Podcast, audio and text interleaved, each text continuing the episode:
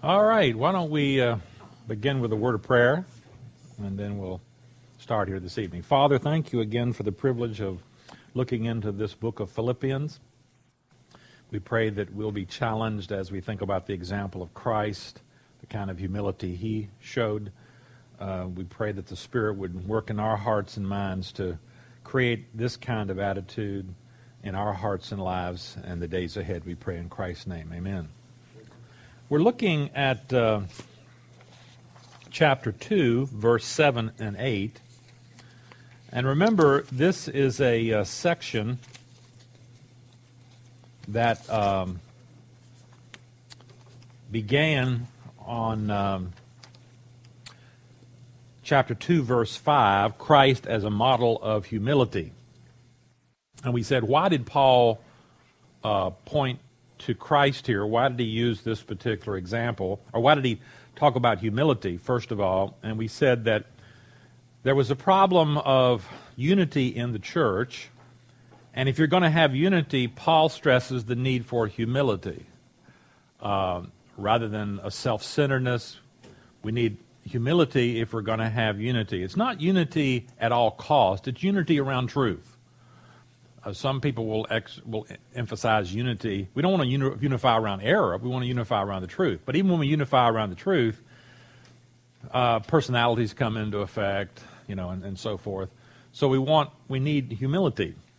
So Paul has encouraged that. Remember, back on uh, two one through four and uh, unity, and he's emphasized verse three: do nothing out of selfish ambition or vain conceit rather than humility value others above yourselves, not looking out for your own interests, verse 4, but each of you for the interest of others. And so he's, he's emphasized the fact that we should move away from selfish ambition, from self centeredness, and so forth.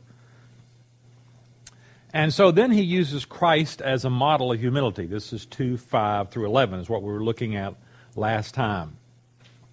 And so if you want to try to encourage people to humility, what better example than the example of God incarnate, God becoming human, and then subjecting himself to the kind of degradation and humiliation that Christ was willing to endure. I mean, the big thing today is you're disrespecting me. You know, that's just not allowed. You're not allowed to disrespect me. We've got to have our respect. Well, that's not biblical at all, is it? It's, it's totally contrary to the biblical idea of we have to be willing to shed some of that uh, requirement for that we be respected. So we noticed last time in this uh, section 2 5 through 11, we saw Paul's exhortation and then Christ's humiliation, verses 6 through 8. We said that verses 6 through 8 talk about Christ's humiliation. And then in verses 9 through 11, he'll say, as a result of that, we had Christ's exaltation. We'll look at that. So we're looking at Christ's humiliation, and I said it was divided into two parts, uh, two main verbs. He made himself nothing, verse 7, and he humbled himself. That's uh, verse 8. He made himself nothing, and he humbled himself. Um, I um, we looked at uh, the initial statement in 2.6a. Uh, this is Christ's humiliation. He humbled himself. Who, being in the very nature God, and I started talking about this last time, and I, we kind of got into the weeds. We got down deep into this a little bit because this is uh, a, a very important passage. It has been a very important passage in the history of the church because it tells us things about Christ, about who he is, about his nature. Now, Paul is, that's not Paul's point here. He's not writing a theology of Christ and telling us about Christ and his nature and so forth. But, but throughout the, the, the history of the church, the church has tried to work out some details about what the Bible teaches about the various members of the Godhead. And the Bible teaches, we believe, what's called the Trinity. The Trinity means there are three persons in one Godhead. Three personalities in one God. So we believe in, we call ourselves monotheist. Now, the, the, uh, the um, um, Muslims would say we're not monotheists. They believe we have three gods, and we try to insist, Christians try to insist, no, we only believe we have one God. It's hard, it is difficult. We say this is a difficult doctrine, it's hard to understand. But we say that there is one God, one divine nature, one divine nature, but three one substance, but three persons. Three persons. It's difficult to understand. So we have the Father, the Son, and the Holy Spirit. We have three persons in that Trinity. And in the Trinity, we say that each person is God. Each person has all the attributes, powers of God. So each person is omnipresent, omnipresent, omniscient, uh, so all the all the attributes of God are possessed by each person, Father, Son, and Holy Spirit. This is the doctrine of the Trinity. And in the early church, as the church developed, there were false teachings that arose because people were trying to figure this out. They were looking at Scripture. The Bible doesn't the Bible doesn't come to us as a theological textbook. It comes as these occasional documents, like this. We said this is a letter Paul wrote. So in the early church, there were people who had different opinions. We call them, and we talk about them as uh, uh, heresies. One of the earliest ones was a man by the name of Arius. A man by the name of Arius. That's why I've been so, I've been emphasizing or talking about this to a great deal, is because this passage was so important in the early church. There was a man named Arius who was a pastor a presbyter, an elder.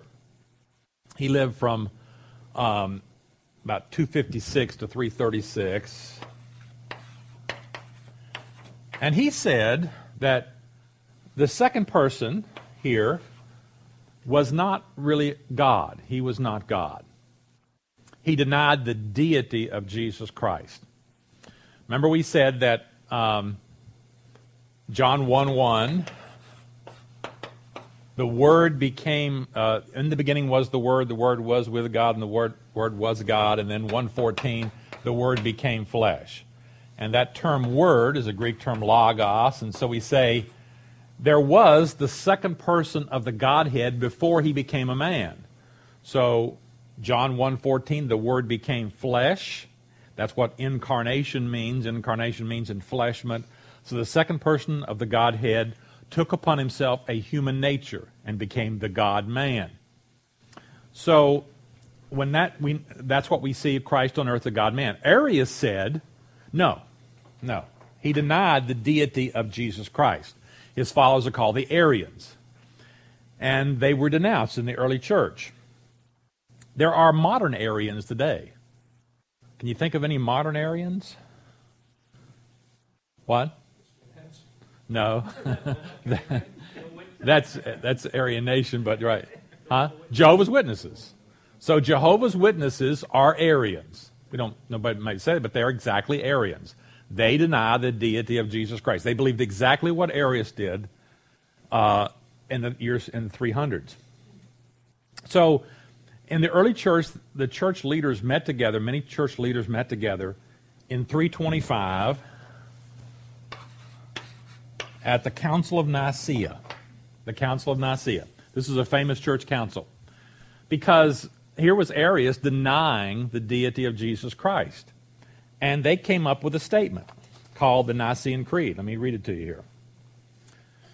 So they came up with this because this is not found in the Bible. You can't turn over to a page and find this statement. They're deducing this from passages like what we're reading here. That's my point. Here's what they said I believe in one God. See, there's monotheism. Father Almighty, maker of heaven and earth, and of all things visible and visible, and one Lord Jesus Christ, the only begotten Son of God. You remember that creed you recite? Oh, the only begotten Son of God, begotten of Father before all the worlds, God of God, light of light, very God of very God. Now, they can't say it much more. They've said it about 10 times that the Son is God, haven't they? Light of light, very God, God of God, light of light, very God of very God, begotten, not made, made, being of one substance with the Father, by whom all things were made. For, un, for us, who for us, for our salvation came down from heaven, was made incarnate, and so forth. He goes on, they go on to state this. I believe in the Holy Spirit, the Lord and giver of life, who proceeds from the Father, who is with the Father and the Son, together is worshiped and glorified, who is spoken by the prophets, and so forth. They have a statement. So they, they were trying to combat Arius and his false teaching that he denied the deity of Jesus Christ. And in denying that, they came up with this, what's called the Nicene Creed. And, and obviously, you were in a church that recited the Nicene Creed. A lot of churches, every Sunday, recite the Nicene Creed. It's a basic kind of creed of Christianity. This church believes in the Nicene Creed. You may never recite it, but you believe in that. Everybody believes, every Orthodox Christian believes in the Nicene Creed. So my point in saying all this was that they used they used facts like we're reading here, like verse 6a, who being in the very nature God. So as to his very nature, his substance, he was God. He was a different person, the Son. Now, Paul's really talking about humility, but we're in deducing important facts, uh, you know, from what Paul is saying here. Then we noticed uh, 2.6b, who did not consider equality with God to be used to his own advantage. There's been a lot of discussion about how to translate this. I'm reading from the NIV 2011. This is a, this, this is a very good translation. I think they've got it exactly right. He didn't consider equality. He was equal with God, but he didn't consider equality with God something to use for his own advantage. In other words, he might have said, theoretically, no, I'm not going down to that cross and dying on that cross. I'm God. I don't have to, I don't have to do that, you know. He didn't consider it something to use for his own advantage. And I say here, one can't take advantage of something you don't have. So he had equality with God, Paul is saying. He was equal with God, but yet he didn't consider that to his own advantage. Then Christ's voluntary act positively stated, 2 7. That's where we were at last time, finished up. Rather, he made himself nothing. And that's where we talked about that kenosis last time, because that word, the, the literal, is he emptied himself, remember? But I said, this is used figuratively in the sense of we say this person, we shouldn't say, but we say this is, that's an empty headed thought. Or an, you know, we mean, we don't mean, you don't have any, if you say somebody, if you, if you said to somebody, you're empty headed, we don't mean you don't have anything in your head. It's, it's a figure of speech for you, you're not smart, you're, you're dumb or you're stupid. So this is, this is how it's translated here. You told me I was empty headed. Yeah. empty what? Oh, dumb or stupid, yeah. well, that's what it means, I think, doesn't it? You're empty headed. so he made himself nothing. So it's a figure of speech, it's a figurative way of, of talking about humility. We're talking about Christ. He made himself nothing, taking the very nature of a servant being made in human likeness. So he took upon himself the idea of a servant he took upon himself humanity. That's what we talked about John 1 1, John 1 14. He was incarnate. He took upon himself humanity. And then verse 8 and being found in appearance as a man, he humbled himself by becoming obedient to death, even death on a cross. I say Paul picks up the reality of the incarnation. Remember, the incarnation is his enfleshment He's becoming a man. He picks up the reality and spells out how Christ behaved while in the form of a servant. So, Christ, having fully identified himself as a human being, he humbled himself by becoming obedient to the utmost limit. So, he was willing to become obedient by becoming a man so he could die on the cross, and he humbled himself to the utmost limit even to the point of death. As I say, just as the just as the clause in verse 7 taking the very nature of a servant is expanded and explained by the next clause being made in human likeness, so here in verse 8 the clause becoming obedient to death is expanded upon by the next phrase even death on the cross indicating what kind of death Christ suffered. So when Paul says he even was willing to die on the cross, he even took the death of a cross. That would be very meaningful, especially to the Philippians. Remember, these Philippians are Romans. They are Roman citizens. And no Roman citizen had, was, was, was allowed to be crucified. Crucifixion was, was reserved for non Romans.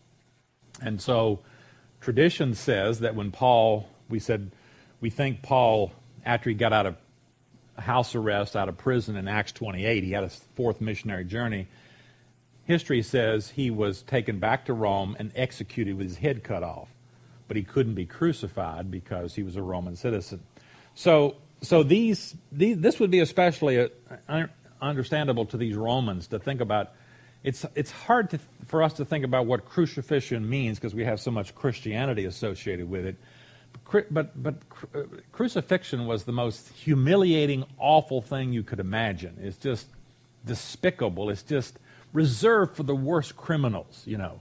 We, we, people wear crosses. They have crosses on their well, nobody in the first century went around with a cross on. No Christian in the first century went around with a cross on because it would be like going around with a with an emblem of a of a gas chamber or something or an electric chair. You know, that's just we don't. The electric chair is the most humiliating kind of thing. Well, that's what that meant to these people. That's just despicable. You mean, and you can see why why Christianity would nat- naturally not be appealing. Paul calls it in 1 Corinthians 1, he says it's foolishness because to the natural person, why would you believe in a person who was crucified? I mean, that's like believing in some guy who was put to death in prison in Texas or something, you know, and, and executed. Would, why would you believe in a person like that? That's the, I mean, he must have been the worst kind of criminal if he was put to death by crucifixion. Well, Paul is using that to show that he endured something you, as Philippians, would never have to endure. He endured this death, even a cross kind of death, even death on a cross. Well, that's design, and rightly should cause us to, you know, when we get all up in ourselves and think we're not getting our dues and we're not getting our respect, look at Christ Himself, God Himself, what He was willing to endure. Then we see Christ's exaltation, verse 23. Therefore, so therefore, you know, in light of this willing to humiliate himself, become a man, die on the cross. Therefore, God exalted him. We're probably talking about the Father here. God exalted him to the highest place and gave him the name that is above every name. So, as I say here, God the Father is now presented as decisively intervening and acting on his Son's behalf. Jesus' self humbling reached the absolute depths in his most shameful death on the cross. But now, he says, therefore, but now God has exalted him. So, normally, a person who has been crucified, you would think that's just the scum of the earth. That's nothing. But, the, but now God exalted this one who was treated as the scum of the earth because God rightly exalted him, Paul says, because he really wasn't the scum of the earth. He didn't really die for his own sins. He, he wasn't crucified because of anything he did. It was the sins of others, as we know.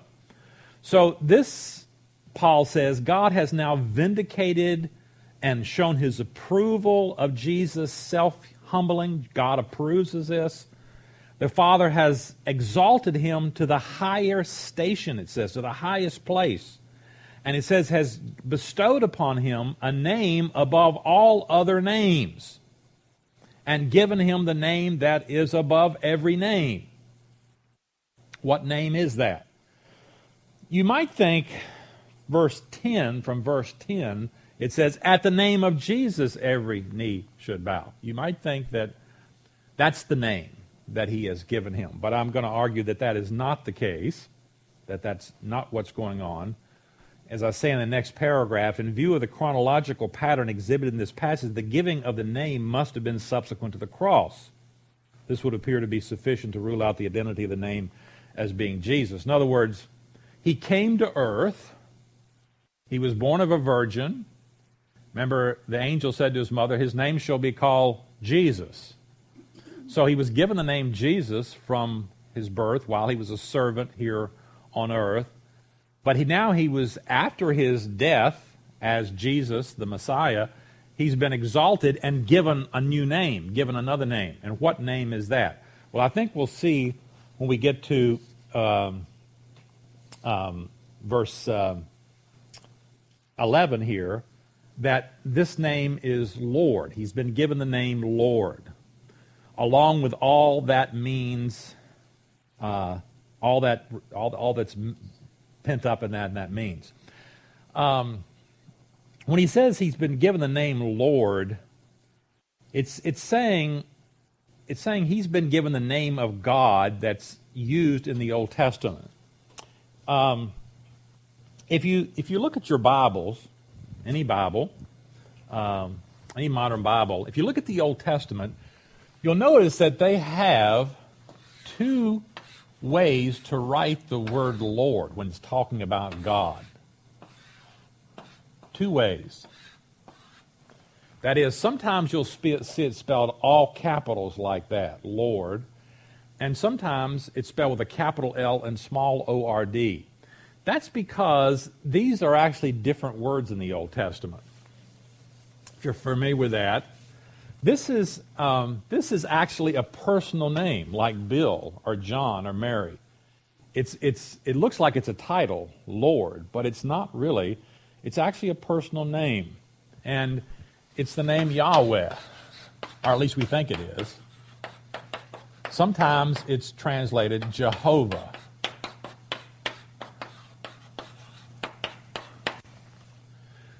In the Old Testament, uh, this is what it looks like in Hebrew. Hebrew is written from right to left.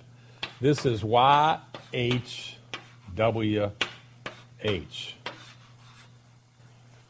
And I say Yahweh because Hebrew is written, Hebrew is written, uh, can be written without vowels. Hebrew was originally written without vowels. That seems impossible. How can you have a language that's written without vowels? Well, Semitic languages like Hebrew can be written without vowels. And Hebrew was originally written, the, ma- the oldest manuscripts and everything have no vowels in them, really. Um, in fact, if you go to Jerusalem today and pick up the newspaper, Hebrew is on the newspaper has no vowels in it. Um, Hebrews, um, modern Israelis, they can read Hebrew perfectly well without any vowels. They can just read the consonants. It seems impossible to us. But all the everything that's needed is contained mainly in the vowels. The and the consonants. The consonants just kind of tell how to pronounce it. They distinguish sometimes like participles from adjectives and things like that. But the problem with all that is because we only have the consonants called the tetragrammaton, tetra four, grammaton four four letters. We don't know exactly how to pronounce it. Most modern scholars think it should be pronounced something like Yahweh. So you'll hear people say Yahweh You'll hear if you you might read in a book somewhere. Yeah. Uh, at one time, it was pronounced like Jehovah. So even the King James has occasionally the word Jehovah, like in Exodus 6 and other things. Well, that Jehovah is the same as this capital Lord. So when the Jews, uh, remember the commandment says, don't take the Lord's name in vain. So Jews, when they read their, when they read their Bible, and they came across this name. Don't take the name of the Lord in vain. It was talking about this tetragrammaton, Y-H-W-H. Don't take that in vain. So the way they stopped from taking it in vain was they didn't pronounce it. So when they read the Bible and they got up, they would not pronounce Yahweh. They wouldn't say Yahweh. They don't today. If you go to the synagogue and they get out the Torah and they read that, they don't pronounce that name. They'll say something else. They'll say like the name or something like that. Early, early, the earliest changes they made is they used a different word. They used the word here, Adonai. Adonai means just Lord. You know, just L O R D, master, something like that.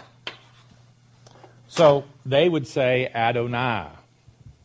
They don't even say that in the synagogue today. They say the name or something like that. They won't even say that. If you ever look on the internet sometimes at a Jewish site, they, don't, they won't even write out the word God. Look at sometimes a Jewish site on the internet. Look at somebody who's a Jew, who's blogging or something. They'll say, like, like that. They won't even put the O in there. They're just so reverent. They just they won't even say God. They'll say G like that, D or something like that. They'll use some sort of thing. So they're taking that to an extreme, you know. When God said, don't take the name of the Lord in vain, he didn't mean don't pronounce it, but the rabbi said, you know, if you don't say it, you can't take it in vain, in a sense, you know, so you just don't say it. My point of all that is, this is the word Yahweh. When you look in your King James, your NIV, any Bible, they've adopted the same practice that the Jews did. They didn't write the name, except a few times the King James has Jehovah sometimes. Now, there's a Bible called the Holman Christian Standard Bible. You ever heard of the Holman Christian Standard Bible? It's a Bible produced by the Southern Baptist Convention. They are restoring that in their translation. If you pick up a Holman Christian Standard Bible, you'll find Yahweh bunches of times. Look through the Old Testament, you'll see Yahweh, Yahweh, Yahweh. They have restored that about 900 times, putting the actual. So it's actually God's name. Now, there's another word translated Lord in the Old Testament, and that's that word I just talked about. That's the word Adonai, which just means Lord. so it's, it's a little confusing because this is a real title. Lord is a title. It's a title. It's not a name. It's not a person name. This is a real name, like Bill or John or Mary. This is a name. This is a title. So in the Old Testament, we have both of these. Now, when we get to the New Testament, they didn't have that. They just had one word, the word kurios. And so it's just in the New Testament, L O R D. That has to function for both of these. So when the New Testament is quoting the Old Testament, they just use kurios for both of these, Lord. And so that's my point here when we get to what we're saying here. When he is saying, when I'm saying he's giving him the name Lord, because we see that in verse 10, and at every tongue acknowledge that Jesus Christ is Lord. What he's what Paul is saying here, he's identifying Christ with Yahweh, with God in the Old Testament here. That's the, the point I'm trying to make too. He's identifying Christ, he's exalted him and given him the name that God has, Yahweh. In fact, most would say when you read about Yahweh in the Old Testament, you're reading about the Trinity. The Old Testament doesn't, doesn't uh, uh, flesh out the Trinity. It doesn't talk about the Father, Son, and Holy Spirit. It just talks about God, doesn't it? That's why Jews are monotheists. The Trinity is not clearly revealed. There's some hints of the Trinity in the Old Testament, but it's not clearly spelled out like it is in the New Testament. So the term Yahweh can refer to the Father, the Son. It can refer to all members of the Trinity. It's just a name, a God's name, God's personal name in the Old Testament. And my point here is to say when Paul is saying he gives him the name, I'm going to argue here that he's really giving him the name Lord, which to, to people who know the Old Testament is referring back to Yahweh, identifying with himself here.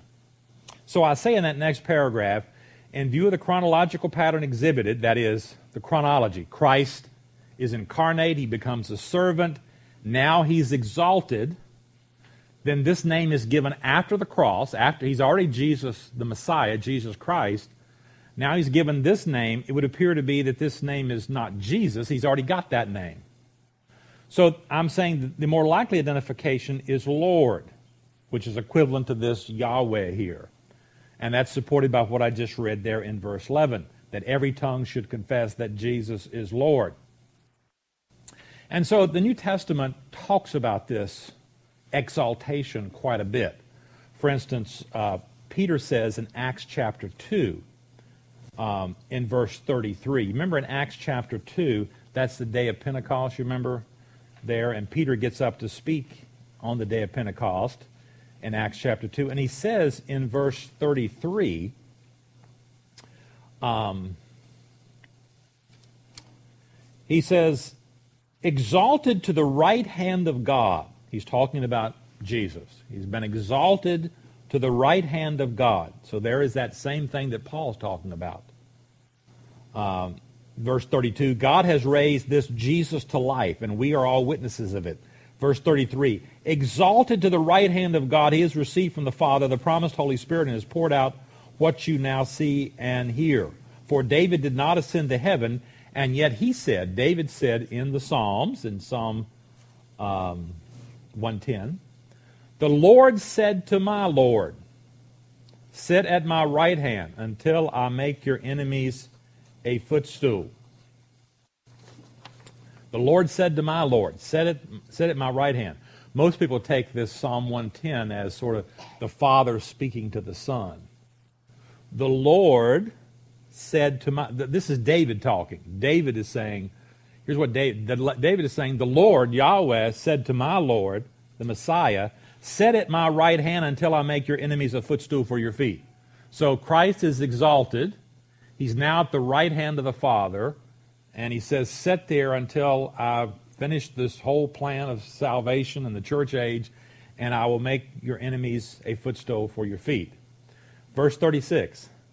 Therefore, let all I mean, I don't know, are you look if you if you see verse 36 there, interestingly enough, it says, The Lord said to my Lord,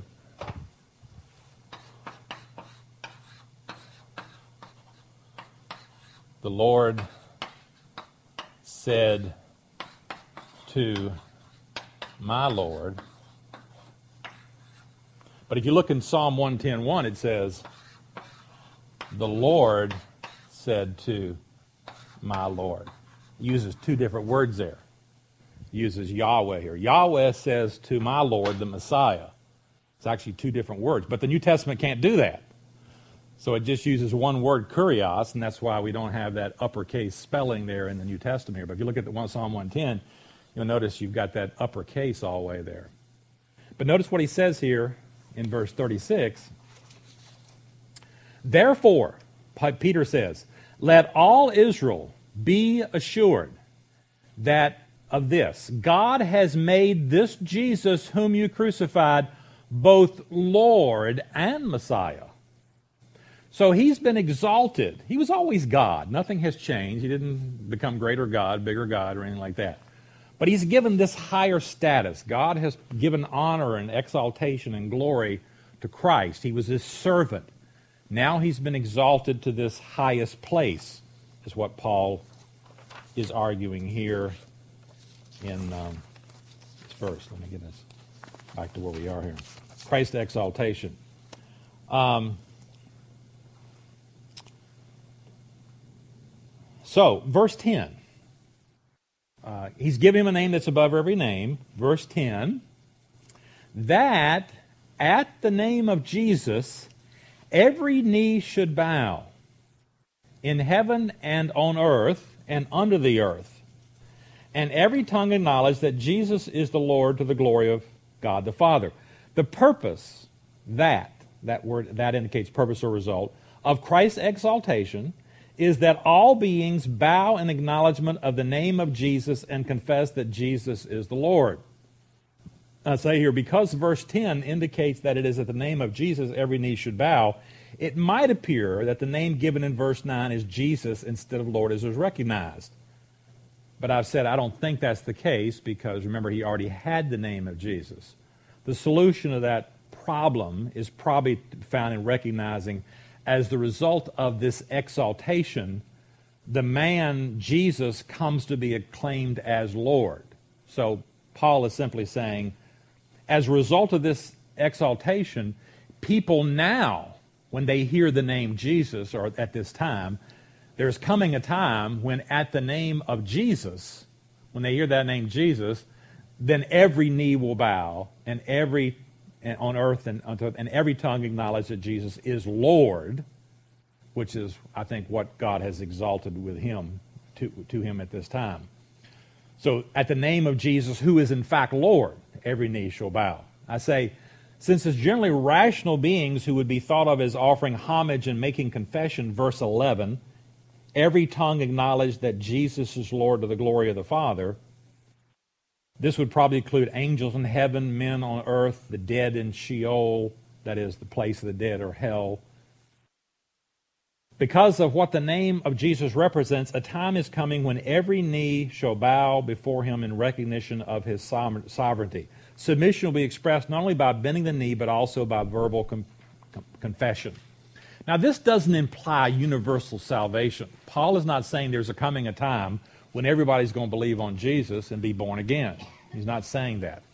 He's just saying that there is coming a time when, particularly, this will be at the great white throne judgment, Revelation 20, you remember, when all the people in hell will be brought out of hell and they'll be brought before the great white throne. Paul is saying there's coming a time when they will be forced to bow to the sovereignty of uh, that, that they're forced to recognize that he is Lord. They don't, you know, they, they didn't recognize it here on earth. They didn't accept Christ as Savior. They didn't accept Him as Lord and, so, and ultimately. But this ultimate confession that Jesus is Lord is indication that that's the name that is granted to Jesus following the cross. That every tongue will confess that Jesus is Lord. So people at the great white throne, the mass of unsaved people who don't didn't recognize it and don't recognize it will be by divine requirement forced to acknowledge even though they don't like it uh, they will be forced to acknowledge that yes they will see it they will be at the great white throne they will acknowledge that this is christ there at the great white throne judging them. He will be there. Remember the Father judges no one, He's committed all judgment to the Son. So Christ will be there at the great white throne judging these people. They will be forced to realize, yes, this man that we despised and so forth, this Jesus is Lord, He is God, and, uh, and they will be forced to recognize that even though they're in a, in a non regenerate state, even though their hearts have not been changed, They'll be facing reality there of the great white throne and be forced by God to, bow the knee and to Jesus as the sovereign of the earth. All right. Um, I mean, this is this is I was going to say this is talked about quite a bit in other passages. I was going to read something here from I think that's that's uh, Isaiah 45 talks about this this kind of thing. Uh, I think it might be helpful. Isaiah 14, 18 through 25. Here's what Isaiah says Isaiah 14, 18. For this is what the Lord says. And this is the capital L, capital O, capital R, capital D. This is what Yahweh, Isaiah 45, 18. Isaiah 45, 18. This is what the Lord, Yahweh, says. He who created the heavens he is God. He who fashioned and made the earth, he founded it. He did not create it to be empty, but formed it to be inherited. He says, I am the Lord. Now that's capital L, capital O, capital R. I am Yahweh. And there is no other. I have not spoken in secret from somewhere in the land of darkness. I have not said to Jacob's descendants, Send me and seek me in vain. I, the Lord, I Yahweh, seek the truth. I declare what is right. Gather together and come and assemble, you fugitives from the nations, ignorant, and those who carry about idols of wood, who pray to gods and cannot save. Declare what is to be, present it, and let them take counsel together, who foretold this long ago, who declared it from the distant past. Was it not I, the Lord? Was it not I, Yahweh? And there is no God apart from me, a righteous God and a Savior, and there is none but me. Truth Turn to me and be saved, all you ends of the earth, for I am God, there is no other. By myself I have sworn, my mouth has uttered it all in integrity, a word that will not be revoked. Before me every knee will bow. By me every tongue will, will swear. They will say of me, In the Lord alone, in Yahweh alone are deliverance and strength. And you have raged against him. You will come to him and be put to shame. So Isaiah is reflecting on that same day when all the earth will have to confess in this great confession that, that uh, in fact, Christ is Lord. He is God. He is Yahweh. All right, let's look at uh, Christ exaltation, verses 9. Uh, I'm sorry, Christ, um, I'm sorry, verse 12. Uh, exhortation to Christian obedience. I say here the connection between the previous section and the surrounding context is made clear by verse 8, which emphasized Christ's humility. As we noted before, Paul had previously exhorted the Philippians to humble mindedness in verse 3. If you're going to have unity, you've got to have humble mindedness. Paul's reference to the second self humbling of Christ in verse 8 is also described in, in that verse as an act of obedience. He became obedient to death, remember. So that humility involved obedience. This concept is now picked up in verse 12 and becomes the central thrust of 12 through 18. So, humility of Christ, and that involved obedience to God. He was willing to come to earth. And now Paul's going to pick up on that idea of, of obedience in this exhortation of Christian obedience. Verses 12 through 18 can be divided into three sections. In verses 12 through 13, Paul gives a general exhortation, encouragement for the Philippians to lead obedient lives. So he starts off with a general exhortation. I call that the believer's work, but it's talking about the fact that we should be obedient in our lives. Verses 14 through 16, Paul follows up with a more specific instruction to avoid dissension in the church. So he comes back to this idea of humility, uh, of unity based on humility, and this, uh, and then, um, and finally, in verses 7 to 18, Paul concludes with an appeal to his own ministry. So let's look first of all at this encouragement for the believers, the Philippians, to lead obedient lives. Verse 12 I just characterize this as talking about the believer's work. Therefore, my dear friends, as you have always obeyed, remember the obedience of Christ, as you have always obeyed, not only in my presence, but now much more in my absence, continue to work out your salvation with fear and trembling. I say here, therefore, the word therefore in verse 12 links Paul's exhortation in the following verses with the example of Christ in 2 6 through 11. The main thought of 12 through 13 is the imperative, the command, imperative? Continue to work out your own salvation. So the main idea Paul tells the Philippians here is continue to work out your own salvation with fear and trembling.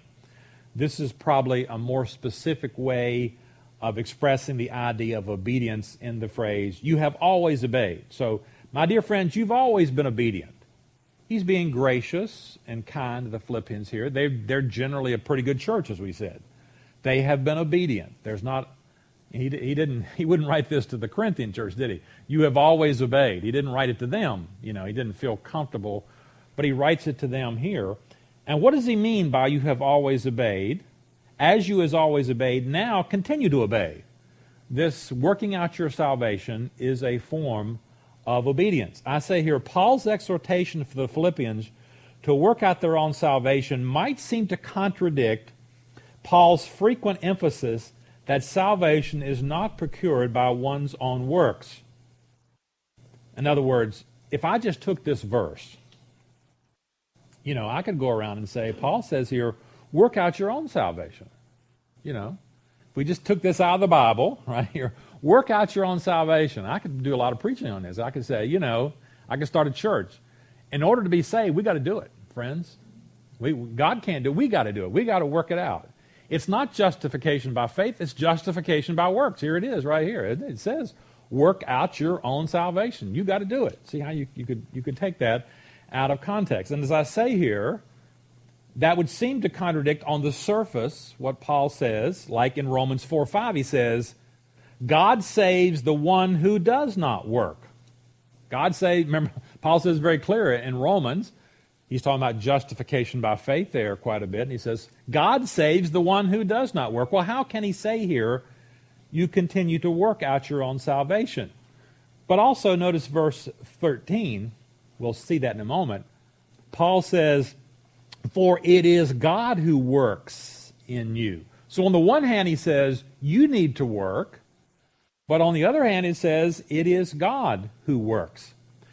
This expresses what is commonly called the tension, the paradox between what's called divine sovereignty and human responsibility. Divine sovereignty and human responsibility. That is, we believe that God is sovereign in the work of salvation. The Bible is just full of passages and verses that we're justified by faith alone, not by works. Paul says there in Romans 4 5. He saves the one who does not work. It's not by our good works that we are saved. It's simply trust in Christ. It's the work of Christ that saves us. But on the other hand, Paul says we have to continue to work out your own salvation. Now, he's not talking, he didn't say work out your justification. you don't work out your justification. But we do participate in our sanctification. So we have to separate here now the initial justification and regeneration, which are God's work alone. We don't have any part in that. Faith is the gift of God, that's done by God. And our continuing sanctification or spiritual growth. And there we do have a part to play. We do participate. And so um, sometimes theologians use terms here like monergism and synergism. You ever heard of those terms, monergism and synergism? Um, so we, they will say it, it comes from um,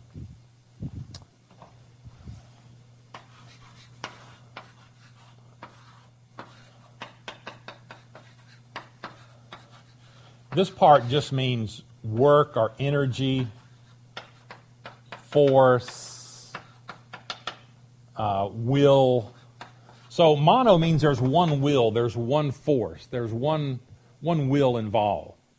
And so we say regeneration is monergistic. People will use that term monergistic.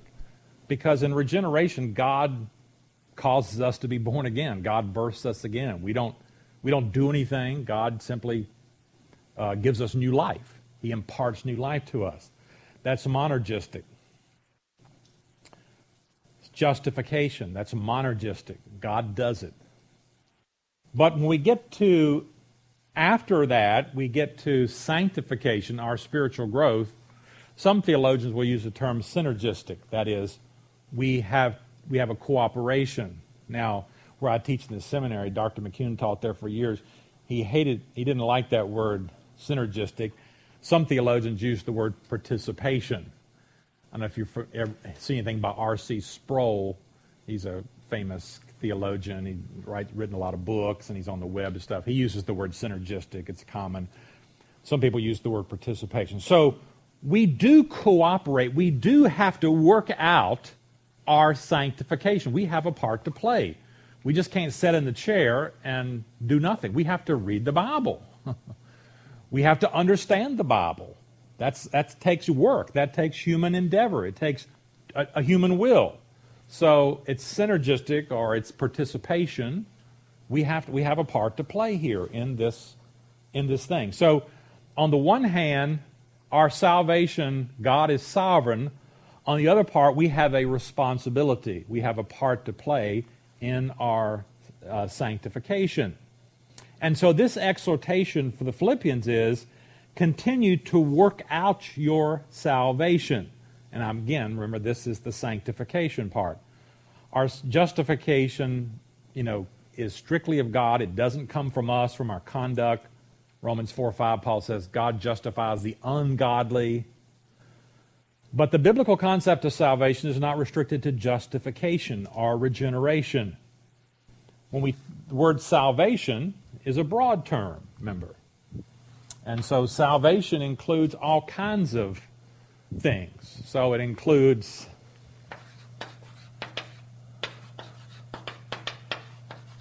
it includes justification, uh, regeneration, reconciliation, uh, redemption. I mean, the word salvation is this broad term.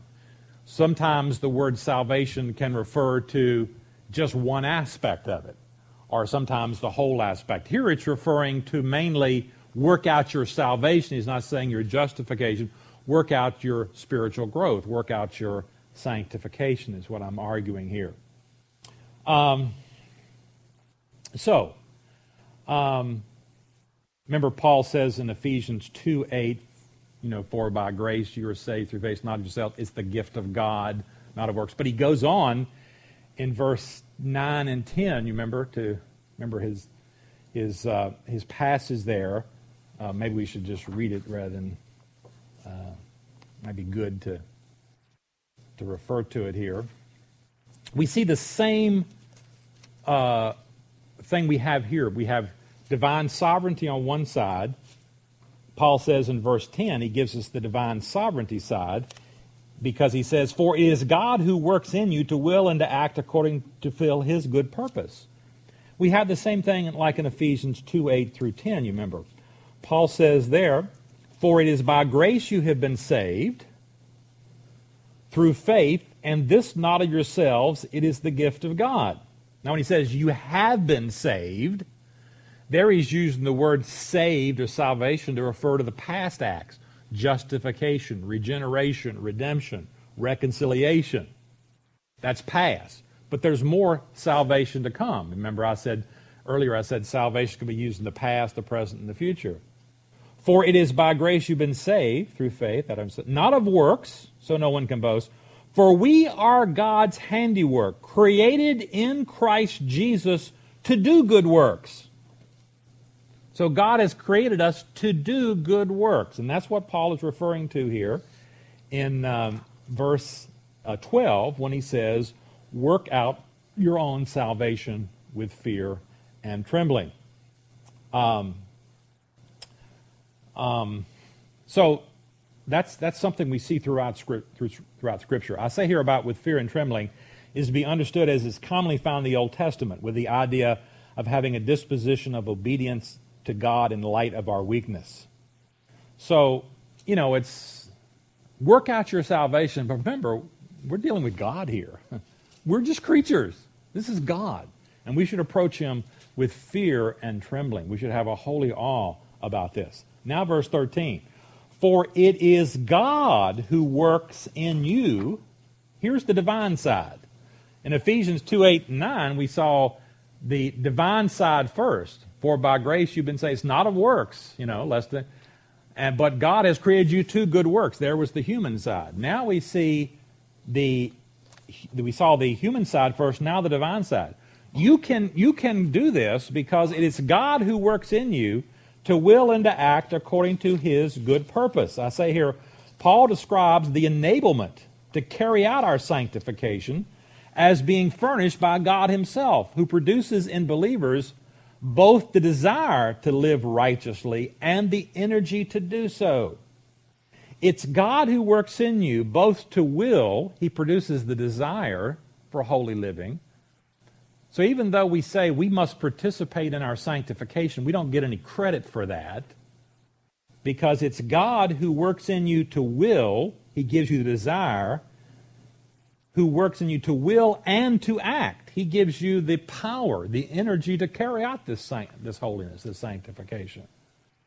So our activity in working out our salvation is possible only because of God's divine grace. God's influence extends both to the act itself, to act, as he says, and to our very wills, to will. So in every in every uh, action, there's two principal parts the will and the effective power. The will to do something and the power to do something. That is, you know, we can say, I'm going to drive home tonight. There's the will to do it, and we've got to have the power, the ability to do it. And Paul says both of these remain with God. So he gets the glory for our salvation. He provides the will and the power to do what we do in our Christian lives.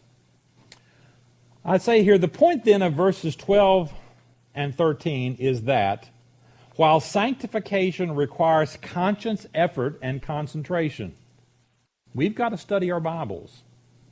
We've got to listen to sermons. We've got to be obedient. We've got to take steps that, you know, we have to do this. Uh, we have to participate. So, so it requires conscious effort and constant. Our activity takes place not in a legalistic spirit with a view to gaining God's favor, but rather in a spirit of humility and thanksgiving, recognizing that without Christ we can do nothing, and so he alone deserves the glory. John Murray, in his book Redemption Accomplished and Applied, says it offers this summary. He says, God's working in us is not suspended because we work, nor our working suspended because God works. Neither is the relationship strictly one of cooperation, as if God did his part and we did ours, so that the conjunction or coordination of both produced the required result. God works and we also work.